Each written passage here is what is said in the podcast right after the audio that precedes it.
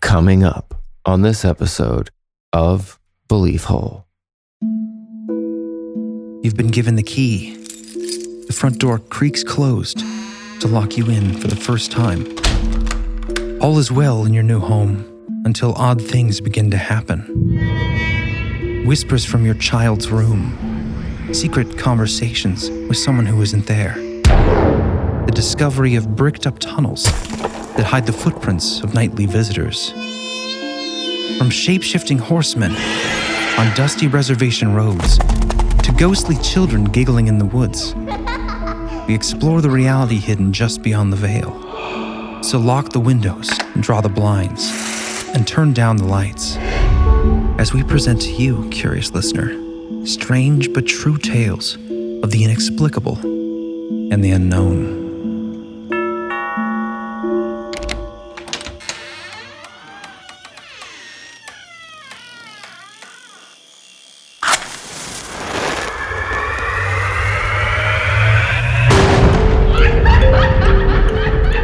Conspiracy. synchronicity, Sasquatch. homunculus, Alien races. Satanism in Hollywood, MK Ultra. Tartaria. There's like a whole. I've been watching this one guy. That, Close the door, in. Jury, close your door. what's the uh, Inner Earth disagreements. Ghost dad. I like that movie. Dogman. Bohemian Grove. Corey Feldman. Magicians are demons. Specters. Spirits. Sleep paralysis. Strange disappearances. Sky whale phenomena. Alternative history. Shadow people. Quiet, I'm trying to say words with my mouth. It's getting dicey out there. Poltergeists. That's cool. Anunnaki. What is the moon? Elf towers. I would never talk about. That's old. Y2K. cover ups, apocalyptic catastrophe, vampire. Well, hello, hello. Hello. How's it going? It's going pretty good, John. How are you doing? I'm good, Jeremy. How are you? I'm good. How are you, Chris? I'm I'm pretty fantastic. and we are your hosts for the show.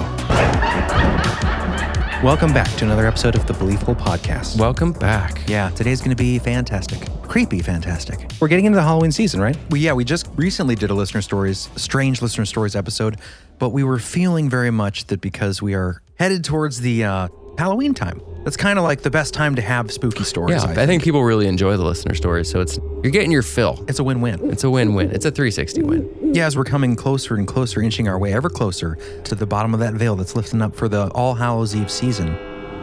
Like a little trick or treating inchworm, just getting closer and closer.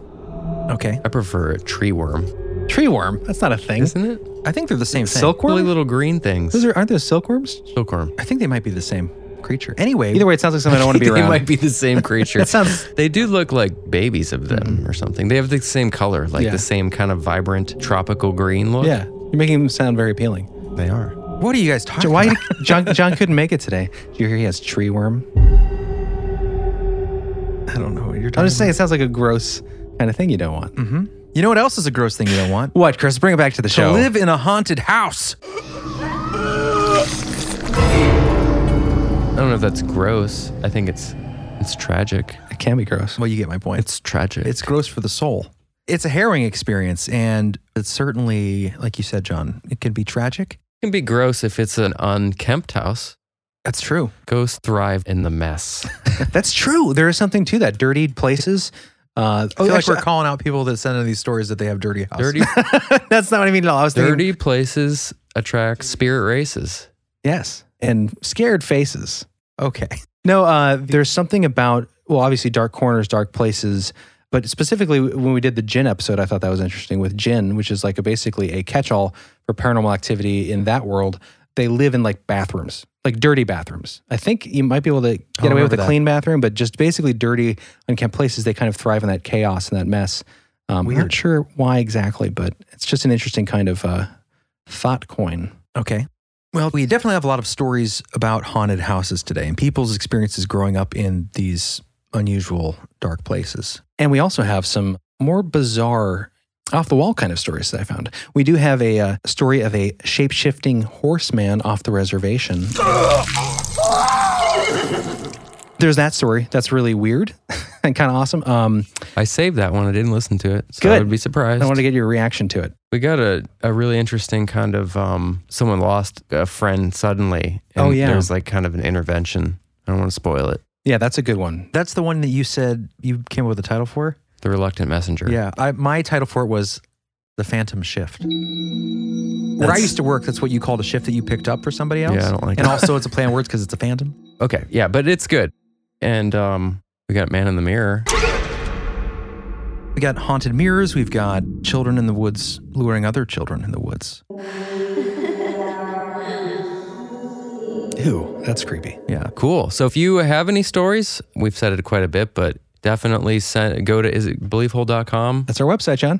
And uh, but that's the speak pipe button is on the website, right? Yeah, I think there's a button at the top, but also at the bottom of every page, there's a contact form, and on the right side is a submit your listener story. It'll take you to a page where you can share your paranormal experience or whatever crazy story you have.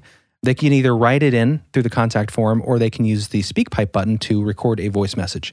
And you can upload your own voice recording if you really want to and email to us at Yeah, that's, brothersbigfoot.com. that's definitely the highest quality. And if you do record, just keep in mind, like, I think most people do a pretty good job of that, but be inside, it helps. And if it's really like a noisy room, it can deteriorate the quality a little bit. If you can get to like a quiet place, it Yeah. definitely helps. yeah, for sure. Or if you can find a spooky payphone in the middle of nowhere. That would be the best solution.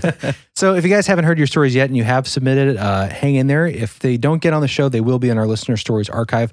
But either way, we'll contact you and let you know. Yes. So, thanks to everyone who submitted, and uh, we hope you enjoy the stories today. we do. And just a reminder all of these stories today are allegedly true accounts from our very own listeners. So, we ask you to keep an open mind and give them the benefit of the doubt And an open heart. and an open heart. Hold on to your butts. That's good. Write that down. That's good. That's great writing. I say that way too much. Hold on to your butts. I know, I do too. That uh, quote from Jurassic Park has made a lot of mileage on this show. It's still one of the best quotes ever. Hold on to your butts. You can tell when someone's of a certain generation by this, the certain film quotes they use. Uh, Were you in third to sixth grade in 1993? Jurassic Park. All right, here we go. You guys ready for our first tale of terror and intrigue? What story should we do first? Well, uh, that's a good question. We have underground tunnels and deadbolt doors. Just pick one. You don't have to go through them all again. Okay. We just said them all. What do you feel like doing 1st Let's do the man in the mirror. Yeah, let's do Man in the Mirror. That's a really interesting one. This comes from Austin Gage. This happened about 20 years ago in McMillan, Michigan. And I'll let the story speak for itself. It's a pretty weird, creepy story. Hit it. This happened to my great uncle when I was a young child, and the story has been corroborated by multiple family members several times throughout my life, so I'll try to retell it the way I always heard it. But fair warning, I'm not sure how much has been exaggerated because my uncle does not like to talk about this at all. So, my uncle's wife at the time was really into occult and witchcraft, and she would supposedly summon different spirits. My grandparents told me she would refer to them as her friends. It started small, with toys moving themselves or operating without batteries. Their kids were pretty young at the time and would tell my grandparents and father that they were afraid of her and that she could do things like place her palms flat on top of the table and lift it off the floor. I'm not sure what caused the worst of it some sort of family drama, or maybe the divorce, I think. But one day, my uncle was sleeping on his couch and something grabbed him. He looked up, and this guy with the flannel on was pulling him down the hallway by his hair. This thing was manifested enough that he was able to reach up and hit it, at which point it dropped him. When he stood up, it was looking at him from the other side of a mirror that had hanging up at the end of the hall. This mirror supposedly had a couple stick figures drawn on the back. After this, he would sleep at my grandparents' house, and when he was home, he would just sit on the couch with a shotgun, staring at the mirror. I'm not sure why it stopped, or if it stopped when he moved away, but around this time was also my first encounter with a shadow person, which I'm not sure if it was related or not. Fast forward about 10 years. He's remarried, new child, and almost forgot about the incident. One day he gets a random phone call and voice message out of the blue. Tuesday, 2.51 p.m. And this I heard, which is partly how I found out about these events. The voice message had a lot of static, and you couldn't really make out what was said. What you could hear was a woman's voice saying something about, quote, Soccer side is coming. The soccer side is coming. which shook him up for a long time after. Yeah, creepy. Yeah, dude. Uh, So yeah, like how do you a respond to that? full manifestation Yeah, that pulled him by his hair. physical apparition that could actually grab So him. and that, pull that's him. his uncle's story. So it's not his firsthand account, right. but it does sound like his uncle was like very disturbed by it. Yeah. The stick figures in the back, there could have been some sort of like witchcraft or hmm Well, mirrors are common tools in not Yeah. only witchcraft but also in um, looking good. No, I was I was going to Wow. say something real there, and I totally fell out of my brain. Ruddy man. Running Man. Let's talk about that.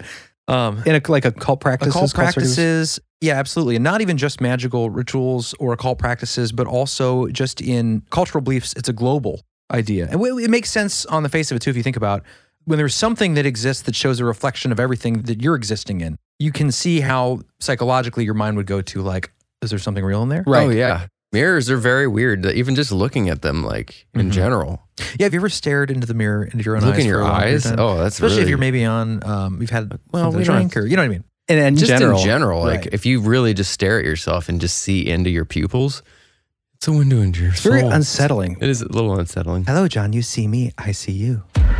You're looking at yourself that you never do. Yeah. On a daily basis, in a way that you can, you can look at your arms, your legs, but you look, to look at yourself with your lookers, with your peepers. Well, even looking at someone else into their eyes is uh, Yeah, it gets uns- strange. weird after a while when Yeah. you're staring. You know. You're like, what's in there? Yeah. I'm gonna take it. The eyeballs are weird, but yeah, mirrors definitely. I mean, you have the seven years bad luck to break a mirror. You have mirror rituals. uh, You know, what's that one we used to when we were kids? Well, Bloody scrying. Mary. Bloody Mary, and then of course scrying with Dr. John D. We talked about it a few times. He um, used a scrying mirror to communicate and pull through the language of the angels, which he called Enochian, right? Milky and magic. Ba- Basically, you're looking at a dark mirror, right? A black mirror. is it per like se. the dark web? It's exactly not like that. It's exactly not like that. I mean, you could make some sort of abstract comparison, but but the idea was at least when what John Dee would do, and then later I think Crowley did this a little bit. But when John Dee was looking at this, and when, when he was deciphering this alleged Enochian language, this language of the angels that he and his friend were trying to basically develop this idea of Enochian magic by looking into this dark mirror, and they would see. The longer you looked into this, they would see figures or they would that's how the communication would begin so the black mirror has become a pretty popular tool in occult practices in seances It's called scrying, scrying mirror. He worked for uh, Queen Elizabeth I think, the first, I think. He's also kind of the reason we have libraries. He started one of the first libraries, I think. In Mm-hmm. yeah England. we did a, a decent deep dive on him last season i forget Him which and his episode. cohort Ed Kelly, who is a convicted criminal. well yeah he had some con artist background so there's some uh, you know question Yeah, no, no. I was just saying that because he, the, his whole story is interesting. Some fascinating characters that are tied up with the John D. story. Right. People he worked with. Yeah, the, Ed Kelly was a character of ill repute, and you know, do you trust? Because I think a lot of the communication was happening through Ed Kelly. So was he a con man or was he not? But that's where the Enochian language comes from that we supposedly have today. Uh, I don't know if you can access, if you can gain access. I know there's a Grim War, I think, that he wrote. I think about the Enochian language. Anyways, we're spiraling off into a conversation that really will feed into our expansion episode. If you guys are expansion members, you're in for a treat, I think, Mm-hmm. because I researched for this episode. That's going to be great. So this is on witches? Yeah, so it's going to be on. I had a kind of a title going: uh, "Words of Witches and Dark Charms of the Occult," or something to that effect. But essentially, I'm going to be. It's going to be kind of like. Did you see Bill and Ted's Excellent Adventure? Did I see the movie? Yeah, Yes. familiar with Keanu Not Reeves in many, many years. with the but- work of Keanu. Wait, what? Exactly. So what I want to do is pull in. I have this amazing book called the Encyclopedia of uh, Witchcraft and Wicca, um, Rosemary Ellen by Guiley. Rosemary and Guiley, and I was reading through just kind of getting ideas, and I thought it would be really fun to grab different kind of characters, stories, charms used all throughout witchcraft, whether it's from Africa, ancient Babylonia, modern day. Of course, you have to mention Salem witch trials, but there are so many different elements, characters, and pieces going around that it would just be really interesting to have kind of a grab bag of the witch and witchcraft. Try to get a kind of a basic understanding of it throughout time by looking at some really interesting, just unique kind of elements. yeah different characters in different cultures right Right. And there's and there's tools that were used by different types of people. There's good and bad. It's just a fascinating conversation. Some fascinating uh, lore and stories that we're going to get into there. tis the season but it's going to get great. It's going to get spooky, and it's going to be freaking fascinating. So tune in for that, guys. If you're not an expansion member yet, you can go to beliefhole.com, click on the expansion button, Access granted. and uh, we'll see you there. Get in there. So yeah. Anyways, thank you, Austin, for that story that triggered our conversation about the expansion and the witchcraft. But yeah, I'll be avoiding the mirror for a while. yeah, definitely interesting story. It sounds like your family. It's been kind of carried down. I think those are the best stories when you have some family corroboration. Yeah, and to speak to what you said, John, about the stick figures on the back, it's always unsettling the idea of finding something that is not supposed to be where it is that indicates Oh, a yes. curse or just something that you find that someone placed for a secretive purpose, a clandestine purpose. That's you know like when you find a chicken bone above the doorframe, like it happened to mom and dad. Like that's a witchcraft sort of thing. When you find a figurine under your bed or something, Right. You know that someone put there, or a gree gree on your doorstep. right? Which we'll get, I'm sure get an expansion. Grigri Yeah, that's Rex, that's but- from the Voodoo of New Orleans. But yeah, the intention when you find just a hint that there's some dark intention. Or like a beheaded deer statue, like in your cabin on the second floor. yeah. Man, if that happens to me again, All right, so let's continue down the line here of this spooky situation. All right, guys, strap in. This next account comes to us from Robert Drock from Oklahoma City. This is a pretty fascinating experience he had throughout most of his childhood, it sounds like. And they all started when he moved into a creepy stone house in the country when he was four. And here's his story. In 1991, our family of eight moved to an old stone house in Rochester, Indiana. This house was creepy inside and out. To paint the scene, it had always reminded me of the Amityville house, with its one facade bearing the two windows on the second floor that almost resemble eyes. The house was on 21 acres in the country. In front of the property was a quarter mile plot we used for farming. A long quarter mile driveway stretched along the field leading up to the house. Next to the house, we had a barn and pens for our various farm animals. Next to the pens, there were several acres of woods. For the first few weeks that we lived there, I slept in the upstairs living room on the couch. Every night, I would hear loud, heavy footsteps coming from the bathroom, walking into the living room, past me, and then into my parents' bedroom. When I would open my eyes to look, there would be no one there. After that, I would close my eyes tightly and pretend to be asleep. I didn't understand what was going on at the time, being that I was only four years old. From the time that we moved in, several members of my family experienced strange paranormal activity. My brother Nathan was the first. Late one night, he got up to get a glass of water from the kitchen. As he walked through the living room back to his bedroom, he saw our old rocking chair moving back and forth on its own. Another night, he and my oldest brother, who shared a room, were woken up by the sound of their bedroom door handle being shaken violently. It shook over and over as if someone was trying to get in. They were both too frightened to open the door to find out what or who was on the other side. The next morning, they both asked the family members who was trying to scare them the previous night. was trying to scare us last night. No one knew what they were talking about. Please don't do that again. At the bottom of our stairway, there was an old furnace that we used to heat the house. One night during the winter, our mom came down to put more wood in the furnace. As soon as she started, she got a feeling that she was being watched. The feeling intensified until she finally turned around to look. Behind her, standing toward the bottom of the stairs, was a teenage girl with long blonde hair in an old style white dress. The apparition stared at her, not in a menacing way, but in a way to say, Hello. I just wanted you to know that I live here too. She looked back quickly to close the furnace door, and when she turned back around, the girl was gone. Our mom only told that story once. She never talked about it again.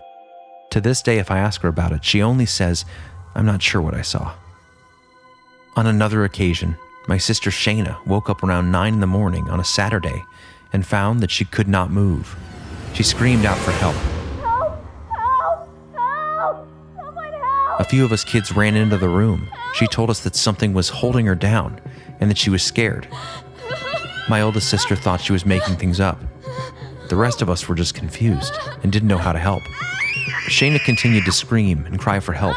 Us kids were all too scared to touch her, as we could all feel an evil presence in the room. Eventually, the presence left, and she was able to move again. Since then, I have learned about sleep paralysis and figured that's what it might have been. Recently, I asked her about it. She told me it was definitely not sleep paralysis. She felt strong hands on her arms and ankles holding her down. Her room had been at the very top of the stairway. I remember that every time I had to go upstairs by myself, I'd feel a strong and evil presence. I hated it. Coming down the stairs alone, I would run down the stairs as fast as I could and jump off the last few steps. Shortly after, the paranormal activity stopped. However, several years later, when I was around nine, they started again. By this time, some of my siblings had grown up and moved out. The only ones that had happened to have had run ins were me and my sister, Lizzie, who was a year younger than me.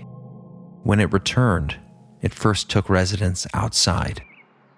My younger sister and I would occasionally hear children playing in the woods. We'd hear laughing, giggling, and sometimes crying. The houses in our area were spread out, but I did have a friend next door that had a few siblings around his age. We figured it was my friend with his brothers, although he had never gone on our property without being invited. We figured it had to be them. We would run into the woods to go find them, but the woods would be empty. I asked my friend a couple of times if he was in our woods the day before, but he always said that he wasn't. My friend wasn't the most trustworthy, so I wasn't sure if he was lying or not.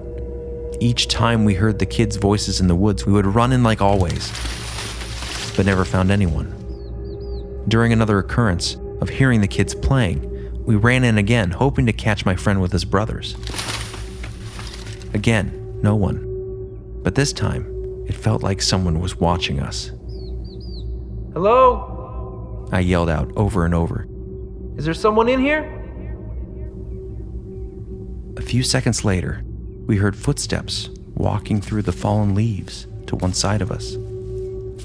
We quickly turned to find no one.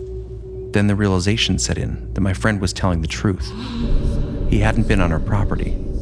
Something unseen had been luring us into the woods far from the house where no one could see us.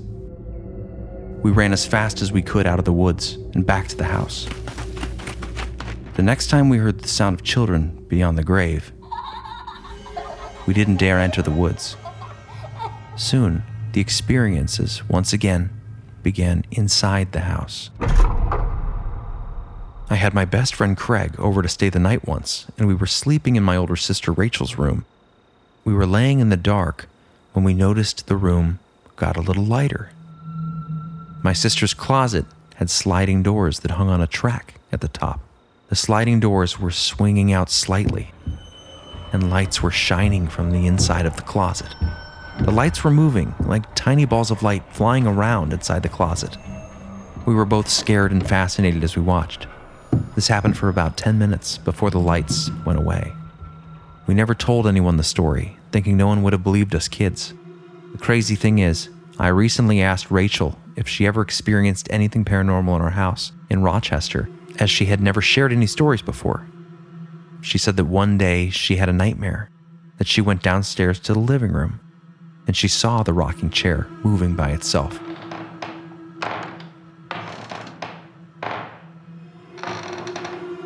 The next morning was that morning that our brother Nathan had said he saw the chair rocking when he got up to get a drink in the middle of the night.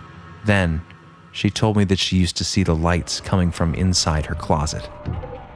I instantly got chills. I had never shared my story about the closet with anyone before, and neither had she. The last experience I had in that house was in 1996. I woke up early in the morning, just as the sun was rising.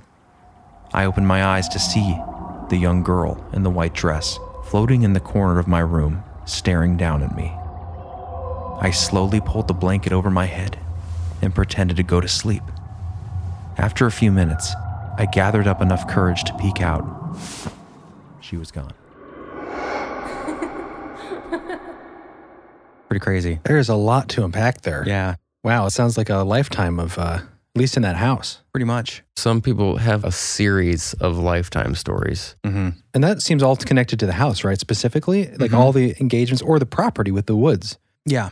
I like that kind of. I mean, it's nice to have that in family corroboration when you have the mother seeing the girl with the blonde hair, Right. Years later, he finally sees it, even with her hesitancy, where she's like, "I don't, I don't know what I saw." Yeah, Well, yeah, it sounds like she doesn't probably want to relive it either. Right. So, was there any backstory on the house as far as like deaths or? He, oh, there is a backstory, a slight backstory. So th- one thing we left out of the story, he said that something else started happening outside. You know how he said th- eventually the activity went back in, and that's where they saw the lights in the closet. Yeah, which is so bizarre. But also before that, something else was occurring outside before that activity moved back in. And it was this bang that would happen, like a, a rhythmic bang in the forest.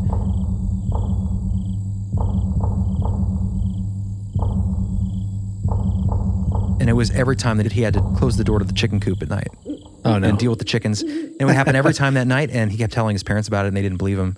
And then finally, one time, his mom came out. And of course, when she comes out, the noises stop. And then he gets her to come out one more time. He's waiting, and he's going out there. And then finally, the noises go, and he turns around, and he's like, "See, I told you." And of course, she had gone back inside. Of course. So it was playing with him the whole time. So it's like a prankster spirit kind yeah. of thing. And uh, the little bit of history there is that he ends up going over to his friend's house like a week later, and his friend's father said, "You know, I've lived here my whole life, and the man who built that house died before he could complete the project, and he died on the property." Oh wow! So Unfinished you know, he thought business. Maybe it was him still trying to Finish the hammer house? away. Who knows? But, Yeah, what a good story though. uh, fascinating stuff. Again, like the floating girl, always creepy when you've got a girl floating in a in a white gown. But the white gown, very but, s- common. but subtle. You know, this is better than all the movies that like have her oh, hair over the face, walking upside down, or like moving fast. The frame rate's really quick. And, you know, Right. no, but this is very uh, creepy, but in a realistic kind of way. I feel like it's nothing too out there. It just Mm-hmm. Yeah. has that unsettling tone of connectivity throughout the family and their different experiences, but it's centered in that location and the, the woods with the the children. I wonder Yeah. where this is because I heard a story a while back. Rochester, New York. Okay. I wonder if that's where this was. I saw a video. I don't know if it was a documentary series or maybe a paranormal cops show or something, but I remember the story of this. Might have been on Art Bell. This police officer basically, Oh yeah, they would get complaints about people and people in the woods, like kids playing in the woods, and the police would go and there would be nothing there. And he was convinced uh, finally, I think he actually saw an apparition at one point. It's like, okay, this place is haunted. And they just never went back, but there were actual reports to the police. Mm-hmm. And it the was a police- regular thing. Yeah. But so that's interesting. It'd be fascinating if that was the same Mm-hmm. general area. But John, you made a good point about the story. It does bring to mind Tim Marshenko's work, Oh, yeah. Disembodied Voices. Like, are these in fact childlike spirits, or is it something that's you know trying to Calling lure, you into the woods. right? That might not be anything like that, or so maybe something darker. for sure. okay, okay. This next one's great. Uh, I titled this one "The Horseman Cometh." Uh, it's a very serious topic. The uh, horseman and horse shifting in general is a pretty serious issue. So, uh, I- real problem. I have some corroborating information on this. It's a short story, and then we'll we'll discuss it a little bit. But uh, please, John, this is great. This comes from Shane. I was driving towards a reservation in New Mexico, and I swear to God, I saw a horse on the right side of the road. As I passed and got closer, it was then a man about five foot six. But the crazy thing was, it looked at least seven, eight feet tall as I was approaching. I'm in a lifted truck, so I have a good kind of top view of everything, and that just scared the shit out of me. The craziest part is I fucking hate horses. they scare the living shit out of me. That's and That this was really kind of disturbing because um, That would be. it was a horse. I saw four legs. I saw a big rump. I saw a big, tall head. And then right as I was passing it, five foot six man. So what the fuck? That's why you don't pick up um, hitchhikers. And I was about to hit record on my phone, but I was in like s- such disbelief, and I kind of got scared, and I didn't. But I really wish I did. But holy crap! Um, yeah, you gotta watch out when you're on the reservations out here. Thank you, Shane. So, awesome. so he, he saw a horse with a with a man face, He saw a, like a hor- horse body. No, initially he saw a horse. Okay, initially saw a horse. he's driving his lifted truck near the You saw reservation. like the rump, and you know the rump. The horse got that nice rump, and Yeah. then they got the shoulders and the head, and then as he approached it, it basically becomes a man. It becomes well, a man. he sees it. so it's not like a, what are those things called? Like a minotaur? a chimera. No, a centaur. yeah, like where it's like I think a, it's a centaur. yes, centaur. man body with a horse. No, body, no, or no. man- It is more like this. These fellas here. What's that? So That we're- would be horrifying. Oh my it's gosh. like it's like Dogman. Like the one on the left is like Dogman, but scarier. yeah. Because Uh, there's like a intense sexuality with horses. for There some he is. reason. There's a What are weird. you talking No, This is a about? thing that Look at that people. thing. Yeah, he's How ripped. is that intense? there is a sexuality? connection with l- the ladies and horses. That's why you What? see there's a lot of romance novels based on shape shifting horses. What? I looked this up. Found this when I was looking for shape shifting I don't horses. know many women who read Uh, shape Maybe it's because horse they're material. strong and silent. Yeah, and they are. And you can ride them, and they're very dependable. Okay. uh, and of course, there's like a connection you get. Even men, of course, get with horses as far as like. I mean, it's sounding really weird as I'm saying it, but basically, like the cowboy, the horse was like it was punished by death if you steal a man's horse or kill it. And you can't eat horse meat, but you can eat cow meat. There's a connection. They're like small land dolphins or whales. Small land Wow, dolphins, you're land going. Oh, I dolphins. don't know. Yeah, I know what you mean. And they're also like kind of like they're romantic. You know, they're like Yeah. robust, like the like a lot of romantic story settings, like back in the West. You know, like robust. I mean, did I say the horses were robust? Yeah, they are robust. yeah. but they're just like it just reminds me of like firemen. You know, like. like, I know what you're saying. It's a weird- it's a men weird that ride horses. I would think for women are like attractive. You know, they're like The- like the Marlboro Man, like the masculine yeah, kind like of thing. just that masculine stereotype. also, horses are just they're fit. They're in shape. You know, Yeah, think they about are. a horse compared to a cow. they're muscular. This was a guy. I have a picture in the show notes here. This was he was a cross country runner who a witch had turned in wanted to be a fast runner, so but then she tricked him and turned him into a horse.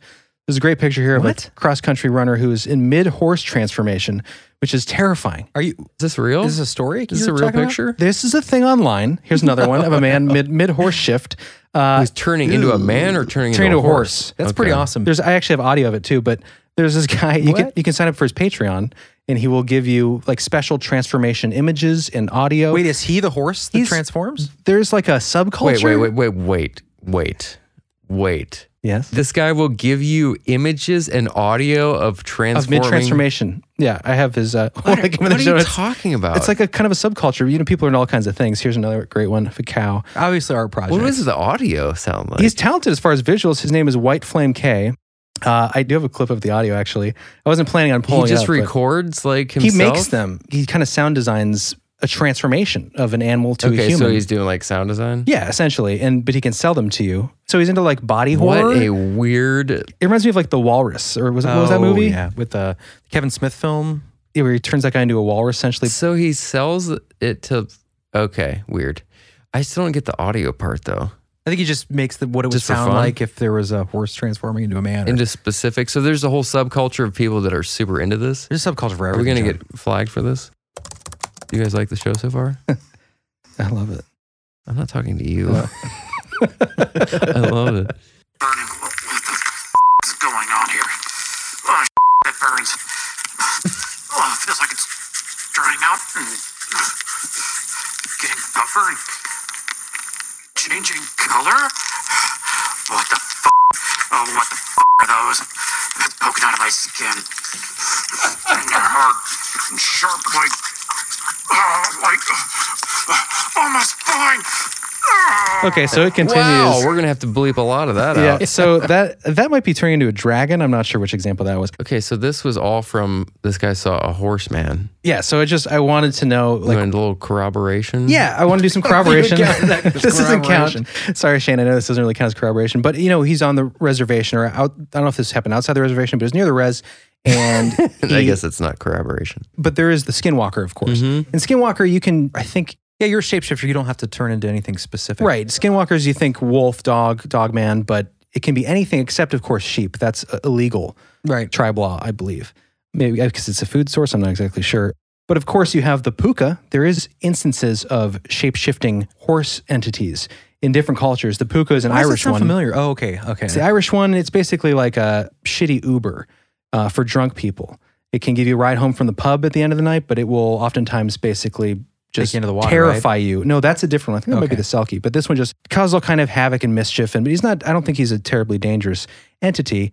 But there is the Puka's Day, which is the day after Halloween. So Oh. well timed, where when the farmer harvests all his corn or whatever crop he has, he'll have to leave some for the Puka. Interesting. Yeah. So they'd be out about this time of year. But the real specifically accurate shape shifting horseman that sounds like what, not that he saw this specifically, but is the Tikbalang. I'm not sure how you say it, but it's the Philippine horseman. And this is this image here, John, on the left. first one you saw. This is actually like a, a mythological creature, a, a cryptid, whatever you want to call it, in their culture, and it is a shape shifting horse headed, scary, scary thing. Yeah, it looks pretty terrifying. I doubt that he saw that because that's in the Philippines, unless there's maybe an immigrant who came over and is still shifting into this shape.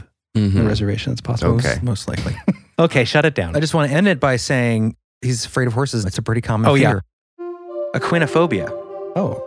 Is a hybrid word, one that is composed of roots of different languages, derived from Latin equus, or horse, and Greek phobos, fear.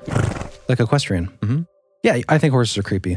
I mean, they're very, very powerful. There is something ominous, especially like you put it in a horror setting like The Ring. Remember that film where there's the horse Mhm. that is on the boat and I think kills itself? All animals like that can be kind of creepy. Even Mm-hmm. like a cow can Yeah. be creepy. There's this big eyes. It's the big black eyes, Yeah. you know. But the horse has that extended, strange face. Yeah. I think that's really Even like disturbing. feeding them when I fed them, it's, it's kind of like their mouths are so big they Oh, could those just teeth? chomp your And they have hand. human looking teeth. I think that's part of it too. That's true. Yeah. There's that uncanny valley there.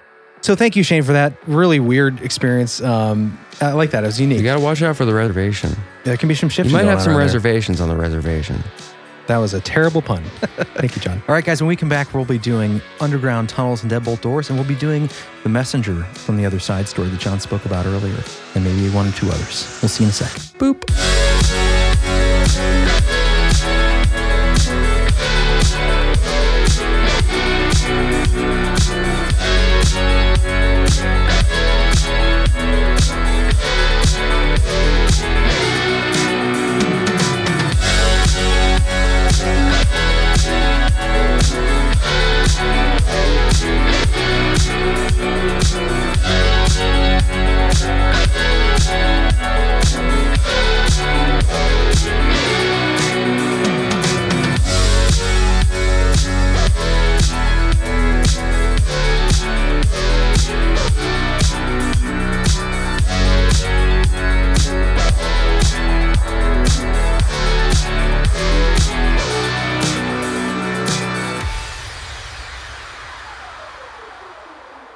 Hi.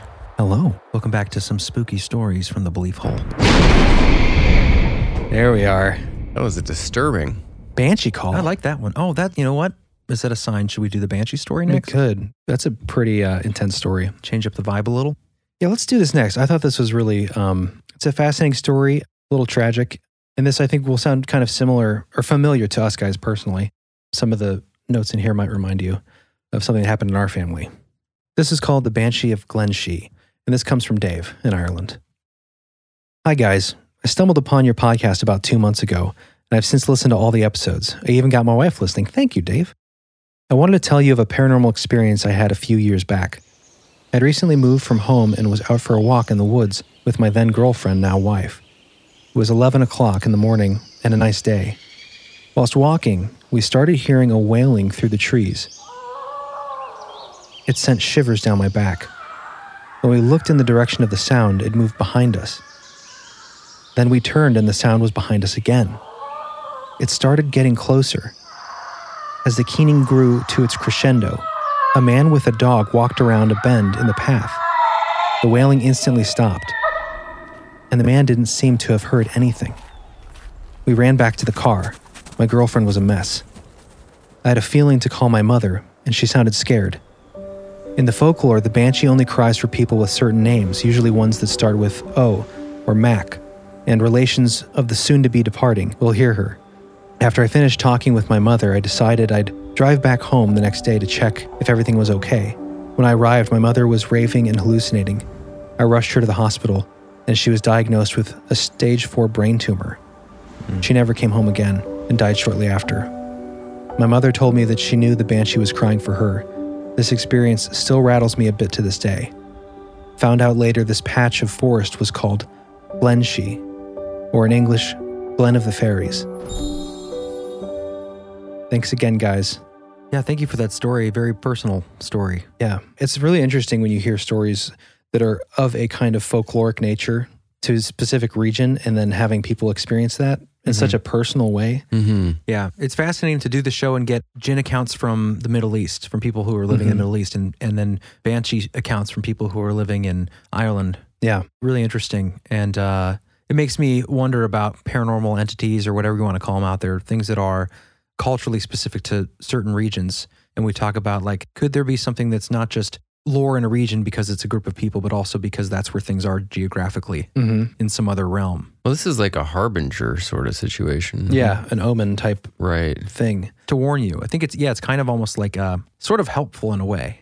You to know, it's, prepare it's not bringing you, a- I guess. yeah, it's not bringing about the demise of someone you care about. It is letting you know that it's going to be happening soon. Although I'm pretty sure it's not something that you can prevent. Well, and it's strange too because it is similar to the Mothman, or people have made that connection that the Mothman is a harbinger of Mm-hmm. doom with the Ohio River and the bridge collapse, but also an entity, like a physical cryptid type thing. Doesn't necessarily have to be cryptid. Well, cryptid in that it's a non identified animal, it's a cryptozoological Why, creature. Why, why do you think it's an animal though? The banshee specifically? Yeah. I don't necessarily, but I think it'd be more like A spirit. multi-dimensional, spiritual. Exactly. But some of these, what we call cryptids, have a multidimensional aspect to them. And I'm not saying, so I'm not trying to say that the Banshee's a cryptid, but Thank you. there is uh, Cryptid Four Corners. I think it's J.C. Johnson, Cryptid Four Corners. We talked about his Banshee experience in the American Southwest, I believe. Some forest in, in the Four Corners area, which is, I forget what states is are Utah, New Mexico, whatever.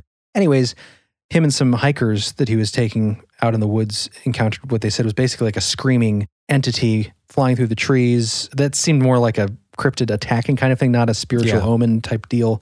Yeah, the banshee specifically related to the fairy mounds in Ireland Right. Mm-hmm. that dot the landscape there. I like the idea of the bloodline too, where Mm-hmm. they'll specifically speak to someone with a name like Mac, like McDonald or O'Connor, Yeah, The uh, there's, O, there's a very like like McLeod. romantic Victorian feel to that sort of aspect to the lore. Very Highlander It esque. almost seems like they're tied to the family then somehow. Could be, like the yeah. lineage. Well, and that's the thing Yeah. too, when it comes to, well, not the same thing, but witchcraft, for example, uh, there is a type of hereditary witch, and that's kind of how witchcraft was passed along in different traditions throughout time. Yeah. Right. Was more through blood and tradition than it was like joining a, officially joining a coven. Right. Which should still make sense for the elites today. Exactly. and then some of those that are, some of those that are covened into it, like, you know, Bill I Gates. mean, it makes and- sense. We did our Appalachian magic, and it was you know you talk about the site and it goes down usually through females, Right. the female lineage. Yeah, and that's the thing too. Like when we get into some of the stuff in the expansion, that's going to get into some creepier, disturbing stuff, but all kinds from all various Mm-hmm. aspects. We're not focusing on like your cousins in Appalachia who have the site, or you know your friendly bus driver who joined a Wiccan coven. We're going to get into some other just as real self-identifying witches throughout time, witchcraft that was practiced. It's really interesting. Ranges from dark to light, but it is deep and rich and You interesting. sold me. I'm ready to adventure. At least into I'll the see you there, Chris. expansion. Um, I did want to say the banshee is typically female spirit, female fairy sort of, or at least related to the fairy mounds. They're fairy woman. True. And that shape shifting horse I mentioned earlier, the puka, Mhm. they're one of the most feared, even though there's no These record horses of are them freaky. harming. I think it's just because they're scary. And they only come out at night, from what I understand. So Wouldn't you if you were half human, half horse? that's true. I not spend much time in the supermarket. okay. All right. So our next story comes from Jason Valentine, reliable and loyal listener to the show. Great story from him. We called Whispers and Witches on Fawn Avenue. My name's Jason Valentine. Me and my son had just moved into this little apartment. This is actually just a few months ago. That my son was really, really, really scared of for some reason. I mean, like freaked out, like could not be alone. He's eight years old. Literally couldn't walk to the bathroom by himself. It's a little tiny apartment, it's a little one and a half bedroom thing. He lived with his mom half the time, but when he was at my house, he was always freaked out and was always scared, you know, needed lights on to sleep and everything. Um, well, I found out why. Okay, so one night Logan is asleep, and I hear him. Well, I think he's asleep. I hear him talking, Why can't I tell my dad? and he's talking to something, and I'm like sitting outside the room listening to this. feel like I should tell him. And basically, he's saying like, "But why can't I tell my dad? Why can't I tell my dad?" And I'm like, "Oh my god! Oh my god! Oh my god!" Because I'm, you know, into the belief that there are other things out there, and that we can't explain everything, and that there are entities, um, good, evil, or whatever that we just don't know yet. But this one sounded pretty fucking bad. I didn't hear it, but my son was talking to it. And basically, I walk in the room and you know, he's like, oh, hey, dad, hey, dad. I'm asking him what he's doing. And um, basically, he's like, oh, nothing, nothing. I was like, who are you talking to? He's like, I wasn't talking. I'm like, yeah, you were. And um, he gets really frustrated. He's like, dad, don't ask me about this. You can't talk to me about this. That's creepy. Like, okay, okay, okay. And eventually, like, I egg him on. I'm like, you have to talk to me about this. What's going on? If you know something, you have to tell me. You can tell me anything. like any dad would, you know, because he wants to help his son. And he starts talking. He goes, Well, Dad, and the blinds in my room go whoosh, all the way up, like really fast. Nothing was around him, there was nothing touching them. And yeah, so uh, that happened. And so instantly Logan starts freaking out and crying. And I'm getting more and more worried. And, you know, I'm obviously like, oh no, that was me. You know, don't worry about it. But he goes, no, it's not. I can see the cord. So I'm laying down with him to try to calm him down. And he fell asleep finally after about an hour. And then there's this weird, weird chanting sounds like whispers coming from the closet, which actually used to be a like chimney chute that goes all the way down to the basement. So the next couple days, I started doing research on what my building used to be before I lived in. Well, it used to be a funeral parlor back in the early. It's like over 110 years old building. Back in the early 1900s, it was a funeral home, and I found out also that apparently, I mean, there's it's a rumor. I don't know if it's actually true that the Mormons in the area burned and hung a witch on the big ass tree that's right outside my apartment.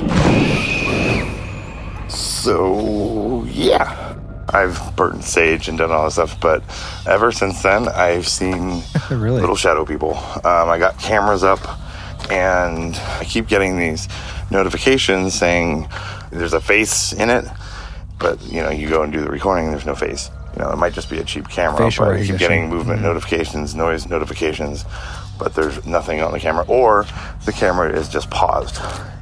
It's just one thing. So um, I'm not great at telling the story. Great ending. Uh, no, you did fine, Jason. Oh, that was uh, creepy. you had seriously one of the creepiest stories I think we've got. That is a legit evil entity presence, demonic boogeyman, whatever you want to call it, or dark spirit, burned witch. Specifically, hearing your kid talking to something that's not there and saying, "Why can't I tell my dad? Can I tell my dad?" Yeah. And then when you ask your kid, and they're like. Don't ask me about that. I can't talk to you about that. That's instantly terrifying. And then Oh, yeah. actually have that physical activity in the room of the blinds shooting up and then hearing the whispers. Well, yeah, I think one of the creepiest parts is that his son's having this conversation with someone that's not there. And then, of course, he's consoling him in the bed. And then his son finally falls asleep, but he hears the whispers coming from this closet, the chanting sounds. Finds out it, you know, was the chimney chute that went in the basement. And then to top it all off, he finds out Yeah. that his apartment used to be a funeral home. Probably Uh, one of you the know, most like complete stories of like, well, that's obviously what that is Right. that we've had. I mean, what do you do? Do you stay there? I don't. I mean, He didn't mention anything like he was. Oh, that's a good question. Oh, he owned the house? Did he say It was an that? apartment. It was a one bedroom small Oh, apartment. okay. But anytime there's a something where you're in a you're in a building that Right. used to be something else converted, it's always Uh-huh. like funeral home specifically. I mean, funeral home could go either way, I feel like.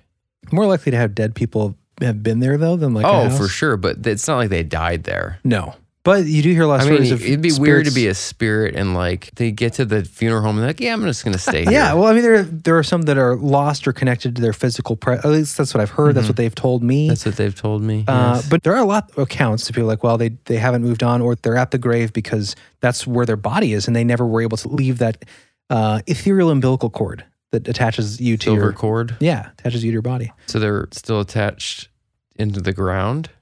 I don't think they're Like physically their or- silver cord is attached into the burial. like if you could see ghosts, there'd be these cords going they're, down. they're and just like they can't get it off. it's a terrifying thought. I The, think um, just some that have moved on. Sorry, Chris. Go ahead. that's okay. I think it was the the Conjuring.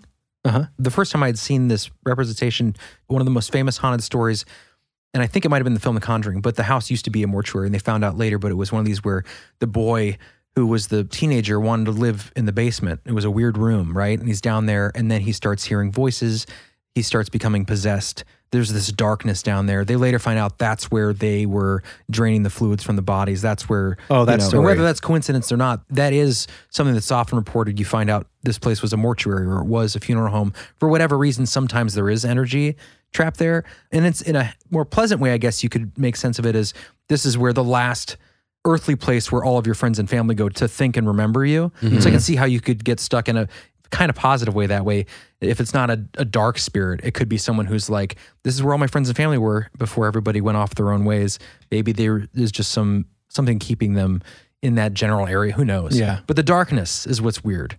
And of course, anytime you don't know what it is, it's you're going to be a little freaked out on what's talking to my boy and Yeah. telling my boy not to tell dad. That's the scariest I'm thing. Whether speaking that's a with you. human telling your kid not to tell your dad what's going on, or Either way, secrets aren't good among children. aren't good. Secrets aren't good. Secrets aren't good. Friends don't make secrets, and secrets don't make friends. Friends don't let friends tell secrets. Friends kill friends that tell secrets. Okay. Secrets keep ships afloat because loose lips sink ships. Okay. okay, next on the list here. What yeah, we thank got? you for that story. Thanks again, Jason. Great story, man. Appreciate you being here, brother. Good tale. This next one is titled Underground Tunnels and Deadbolt Doors. This account comes to us from Robert Allen.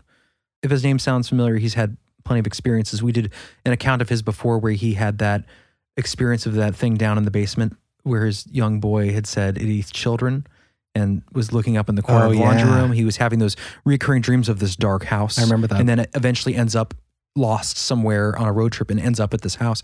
Uh, check out that listener stories for his other account. But We'll put it How in are the they show supposed notes. to know? We'll put it in the show Okay. notes. okay, uh, show notes. So, this takes place in Haxton, Colorado.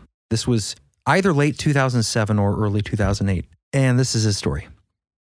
The ex wife and I had moved to this small town and we got a cheap apartment, but it was one of those kinds that was converted into an apartment from something else. Hey, like last story. It seemed normal at first. There was a kitchen and a bathroom upstairs, but downstairs, there was just one big room with a door on each side. On the far side, it led to a large storage room that was under the restaurant next door, and a weird tunnel like hallway that went under Main Street into the basement of either the library or town hall. I don't remember which.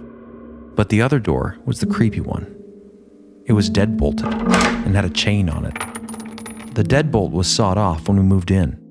We didn't think much of it. We figured the key was lost or something.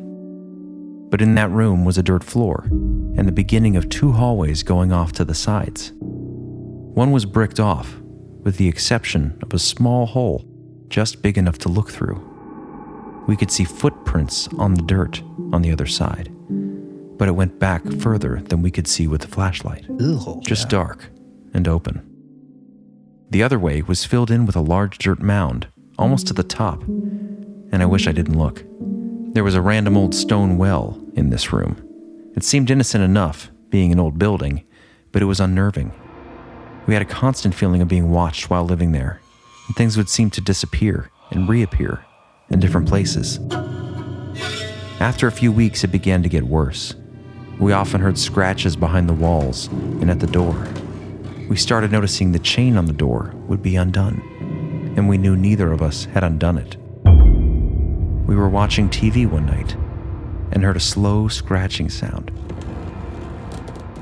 and saw the chain being dragged across the slide on the door, unlocking itself. As we watched it, we moved out the next day. Ick. Yeah, that's the right decision. I'd be out of there. Yeah. Yeah, for sure. Thank you, Robert, for that story. So there is a well in a boarded up room in the basement. Yeah, the lower like living room area, there were two doors that went off, and it was uh, an old building, right? Yeah. So they were boarded up. One was bricked off, and they could see through it, and it led to a tunnel. And then you had this other one that led to this room with this well, this other passageway, rather. A well into the ground where something is climbing out of into your home and trying to get into your house. Oh, Who knows? But the fact that there's that that deadbolt, and it's just That's super duper creepy. Yeah. I mean, dude. you hear these stories all the time, and you're like, "Why are you still living there?" But these people made the right choice. I Yeah. think they're like Yeah. the next that, day. that definitely gives it more credibility. Not that the other people's aren't credible, but when that's just how most people would operate. Like if they saw something that dramatic, they'd be like, "I'm out. yeah, Like I, I'm not coming back here." yeah. At least that's because I'm a scared person. There are several reasons to stay. One is you feel like it's going to come with you anyway. I'm really brave. Two, you just don't have the money to leave. And Yeah, you, no, I know. There's definitely extenuating circumstances. and then but there's the people that stay and then set up cameras and start a YouTube channel. right, or an Airbnb. they're like, yes. Gonna get that 10,000 no, subs. uh, actually, I, I think I've just heard enough accounts this time that I think if something like that happened, I would consider trying to find out more just because we have a show. Yeah. I'd want to like try to document it. and you've had, I mean, you had the Whistler, Yeah. but nothing that would be like this. The Whistler was definitely an intense. If that would have kept going, yeah, I wouldn't been able to stay here. That's true. And if it kept bothering Jake, right? I mean, if it kept pulling his tail or whatever, that would have been a little hard to deal with. Yeah, I think it's the one-offs that are easier to like just rationalize, right? Sweep under the rug of your brain. Like you know, we always talk about mom and dad's all the things that we've each experienced there, but they were so intermittent in between years of time. Yeah, yeah. Like if the cup that was thrown at me happened on a regular basis, we would have been out of there. But because it was one we thing, would have been out of there. yeah, mom and dad have been like, uh, you're yeah, fine, they, Chris. No, they would have been like, we just got this place. I would have been out of there. I would have been sleeping in the woods. By the way, that's a fantastic name for a podcast of like creepy things. I would have been out of there. brain rug. He said, No, that's not. You just sweep it under the I, brain like- I rug. would have been out of there better. Nah, brain rug's a lot more to the point. We made a Brain mistake rug? with belief hole. now we want to go with brain rug. What it's what, Chris, it's stuff you sweep under your brain rug. So when you Oh, lift it up, that's there's all so, these crazy It's so much worse But it's than so obvious. our show now. But it's so clear. People would see that and be like, brain rug, I know what that is. no, that no one would No. know. No. Are you you think people would know what that The meant? brain rug. That's, You're that's- embarrassing yourself. okay, what's next? Let's do the reluctant messenger one. Let's do it. Oh, this is great. Or as I call it, phantom shift. Um, I'll mention a little bit more about this topic in general that I'm kind of looking into more, but Yeah, we, we're not going to get into his account today about his experience with the medium and his other paranormal experiences. He's had other paranormal experiences that sort of gave him an affirmation about what he thinks about life after death. That's what kind of the conclusion of his messages were. Because you talked To to, a us. medium with pretty inexplicable results. That, along with other experiences, one of which we're doing in detail today, which is the story of his friend he worked with. I'm a manager in an entertainment complex. Tragically, we recently lost one of my fellow managers due to some health complications. It was random, fast, and very unexpected. We are a tight group, and he was my friend. He was also very close to me in age. Immediately afterwards, we began experiencing, quote, activity. Lights acted weird, we would hear weird noises, and see things in our periphery. Two nights ago, another manager called me when I was off, and what she said shocked me. A random lady in her 30s ran up to an employee of ours in a state of distress and began asking strange questions.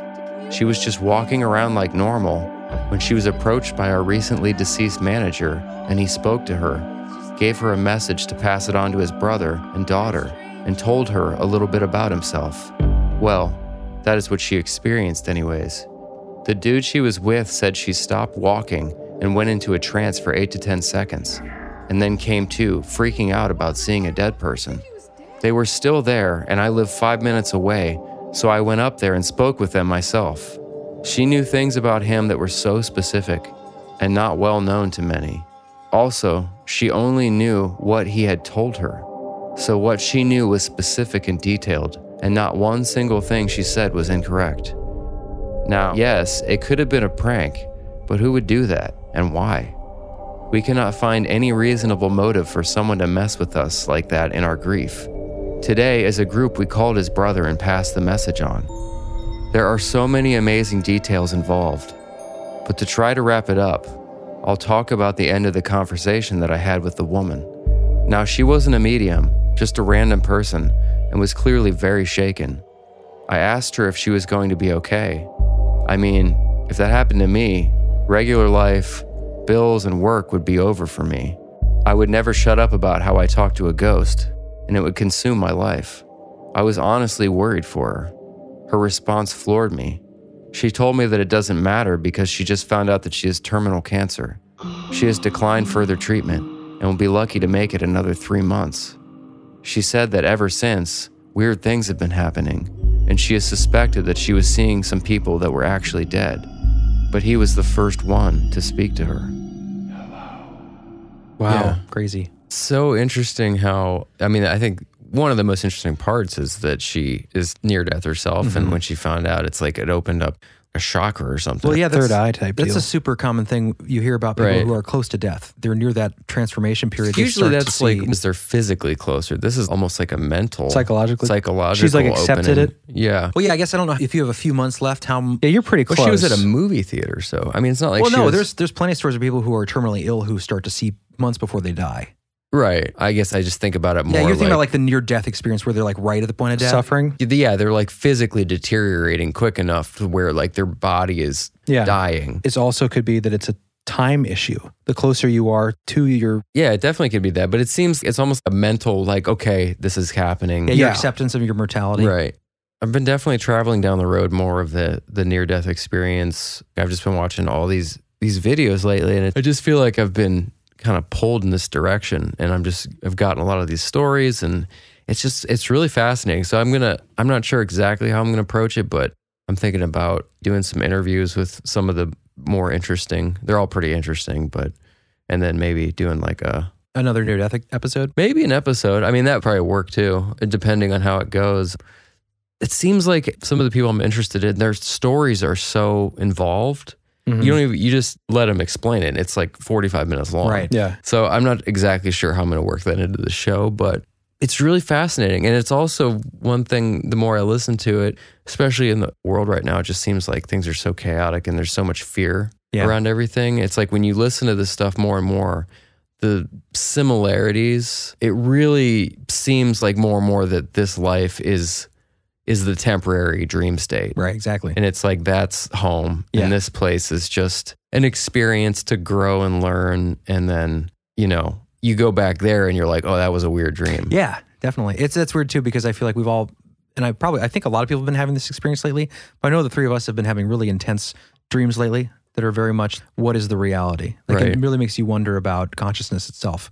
And synchronicity. Oh yeah. I feel like that's really tied to this whole thing too, because it just proves like some of them are so profound that there's more than just the physical going Yeah. on. Yeah. And it's it's funny because Daniel makes this point at the- the end of his message to us. And one day we'll do more in depth his experience with a medium when we do a medium related listener stories. But what he said, it's echoing what you're saying, John, right now with his experience. You know, he had these other experiences like the medium. He's also astral projected, which, you know, well, I've done before, but out of body. Yeah. Uh, he had an astral projection. He said it was not one of these sleep paralysis where something was sitting on his chest. It was that pop. It was that the vibration leaving the body. And we've been getting so many of those accounts lately. They're Oh, yeah, fascinating. just crazy too. And the accounts of these people, Yeah. they're just so interesting and they're so similar. Yeah, that's the And they're crazy so part. profound and life changing for these people.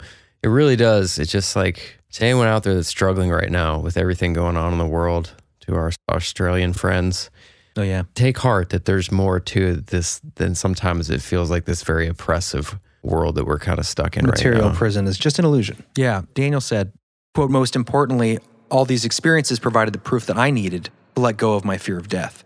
Between the medium and actually experiencing a physiological separation from my spirit and my body, I now fully believe that when I die, it isn't all over. There is more, and I will retain my spirit and personality after death. It won't just go black.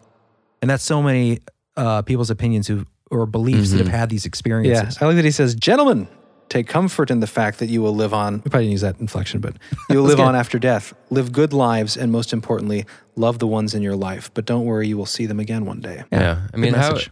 good message. It's like this the fear of death is the reason for so many problems in the world.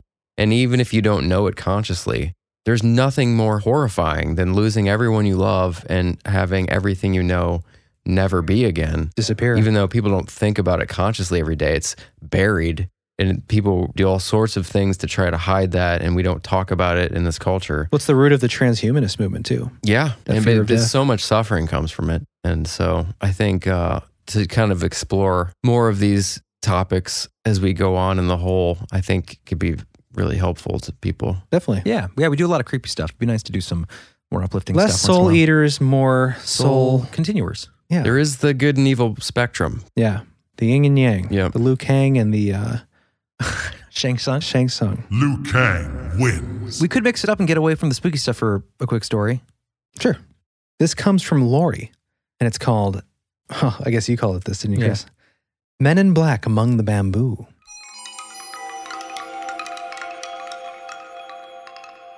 Greetings from the frozen tundra of Austin, Texas. No, Oh, this was a while ago.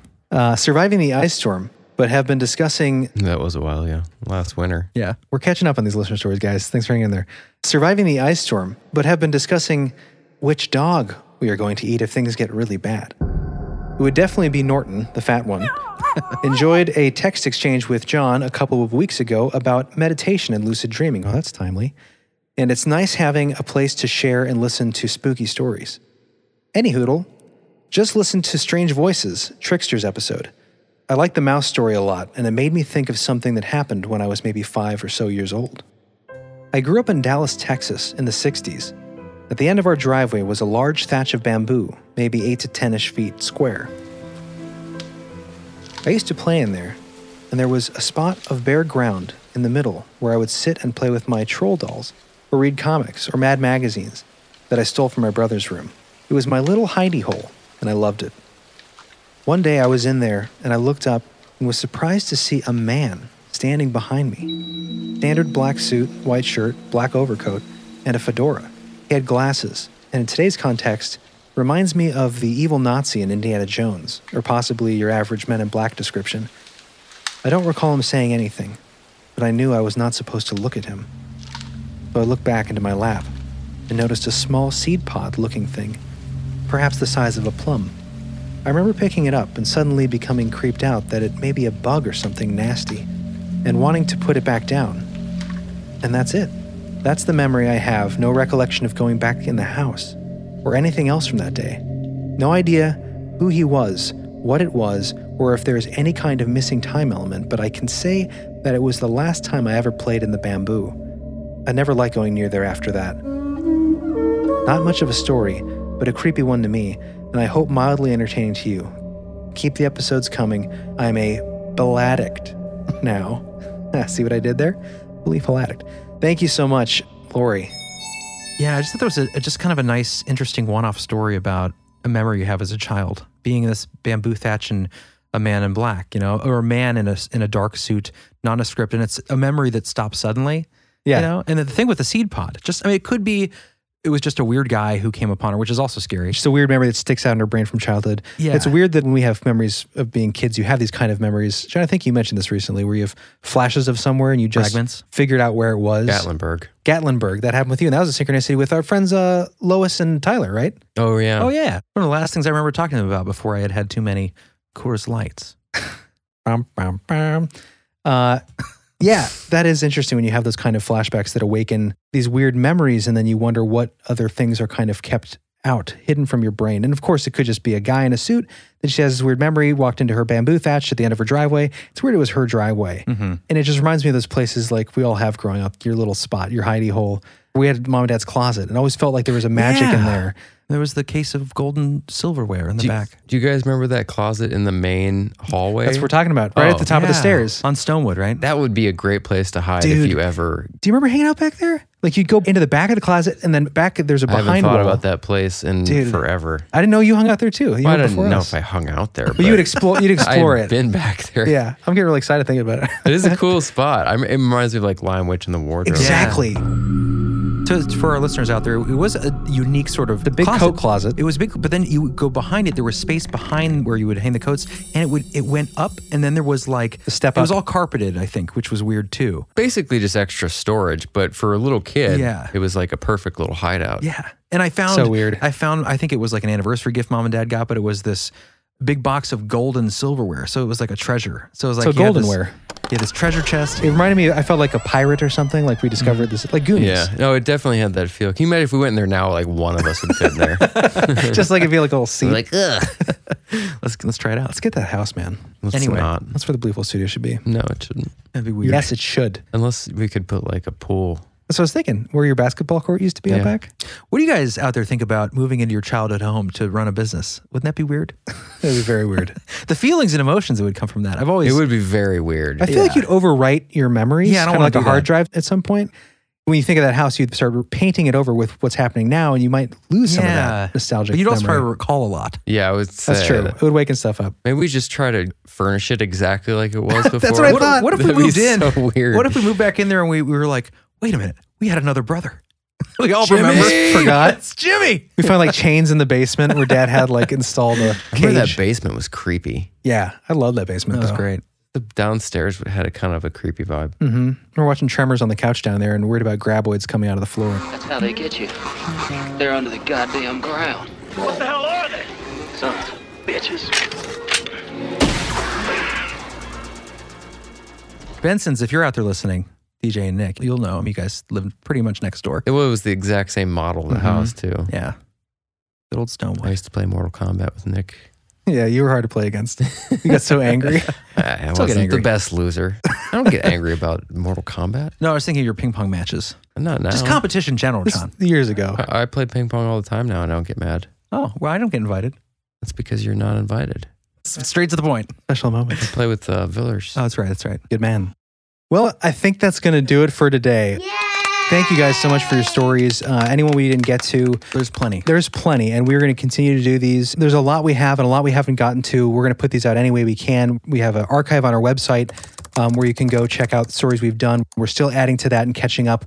So we have a blog form where you can check some of the stories, the details, corroborate events, Sharing is caring. share them would be awesome. It really help us. And we're going to continue to do this because I've had so many interesting stories and so many compelling cases that I feel like needs to be out there and needs to be shared.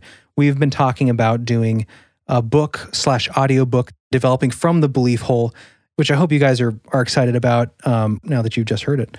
Uh, we're super excited about the idea. It's a way to really get these stories out there more and use the craft that we do all the time in another capacity to help Yeah. spread the whole, spread the show, and share something else with you guys. So if you hear more listener stories coming up more frequently, that's what we're doing. We're trying to get these out more because we want to continue researching topics and we're going to have research rich episodes, of course.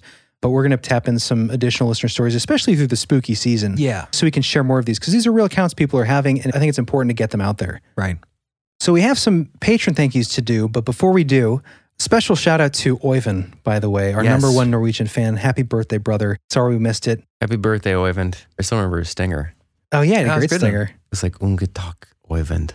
you should do the whole I Norwegian can't remember thing. what the word was. Let's though. drop it right Went here. full Nordic on it. Tusen tak, så hyggelig av dig, Oyvind.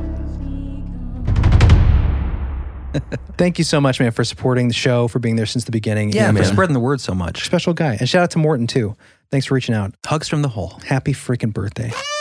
To our partial ancestor friends. Yes, we are all related from We are the Norwegian Norwe- We are line, Norwegian. the heritage.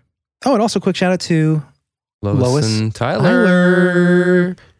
that's weird. We uh we we met up with some uh, fans and we had a great time. Really good people. Fantastic people. I hope you guys are doing well. Hope you guys had a good time. I don't remember the end of the night. I don't either. I had a little too many. Apparently, we went outside and sat by the water. I remember it all. It was, it was Well, good. It's because you're a better adult. uh, yeah, it's great to meet you guys. If you guys are out there listening and you're ever coming through Ohio, and no guarantee that we'll be available, but feel free to give us a shout out and we'll see if we can set And something if we up. ever travel and we need a free place to stay with free room and board, uh, you will let us know and entertain us. And thank you. Seriously, thanks guys for being there. Yes, thank you. Oh, quick announcement for expansion members, our prized members of the whole. By the time of this release, I should have made an announcement. So check your email, check expansion.beliefhole.com. If you are an expansion member, uh, we've updated Oh, yeah, this is exciting. a much, much anticipated, requested feature, which is the ability to have your own personal RSS feed or link that you can put into your preferred podcast app so you can listen to the expansion episodes in the same app that you listen to the regular feed. Right. Whether you use Castbox or Apple iTunes or podcast, There'll be a list in the show notes, or you'll get an email if you're an expansion member explaining it, breaking down how to do it. But it allows you to basically listen to the show without any interruption. You don't have to listen to it from the website, it can be listened to through any uh, available podcast app that has that feature. So that's exciting. I'm excited for that. check that out, guys. Yeah, it took a little extra work for us to get that set up, but it's super important. Your listening experience is Paramount. Mm-hmm. all right. Now on to our new members of the Believe Hole.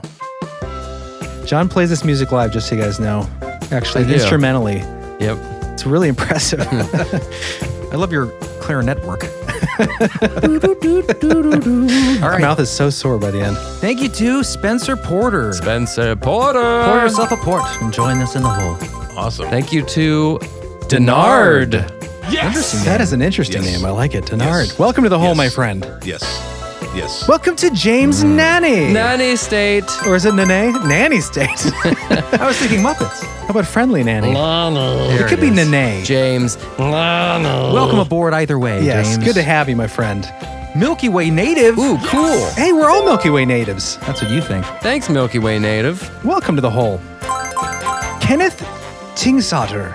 Ting Solder. Tingsotter. Did I say that right? That's a curious name. I like that a lot. Curious. It even has a yeah, little. he wrote in. It's Scandinavian. Oh, cool. I want to say Swedish.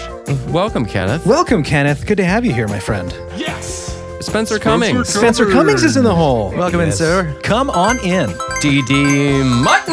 DD Martin, come on down. DD, DD, DD, DD, DD, DD. John likes that letter. It's his favorite letter, ladies and gentlemen. Michael Keith. Michael Keith. Two first names. Welcome to the hole. Welcome in, sir. Special, special friend of the hole. Happy to have you. Vanessa S. Vanessa S. What does the S stand for? Shh, it's a secret. Certain.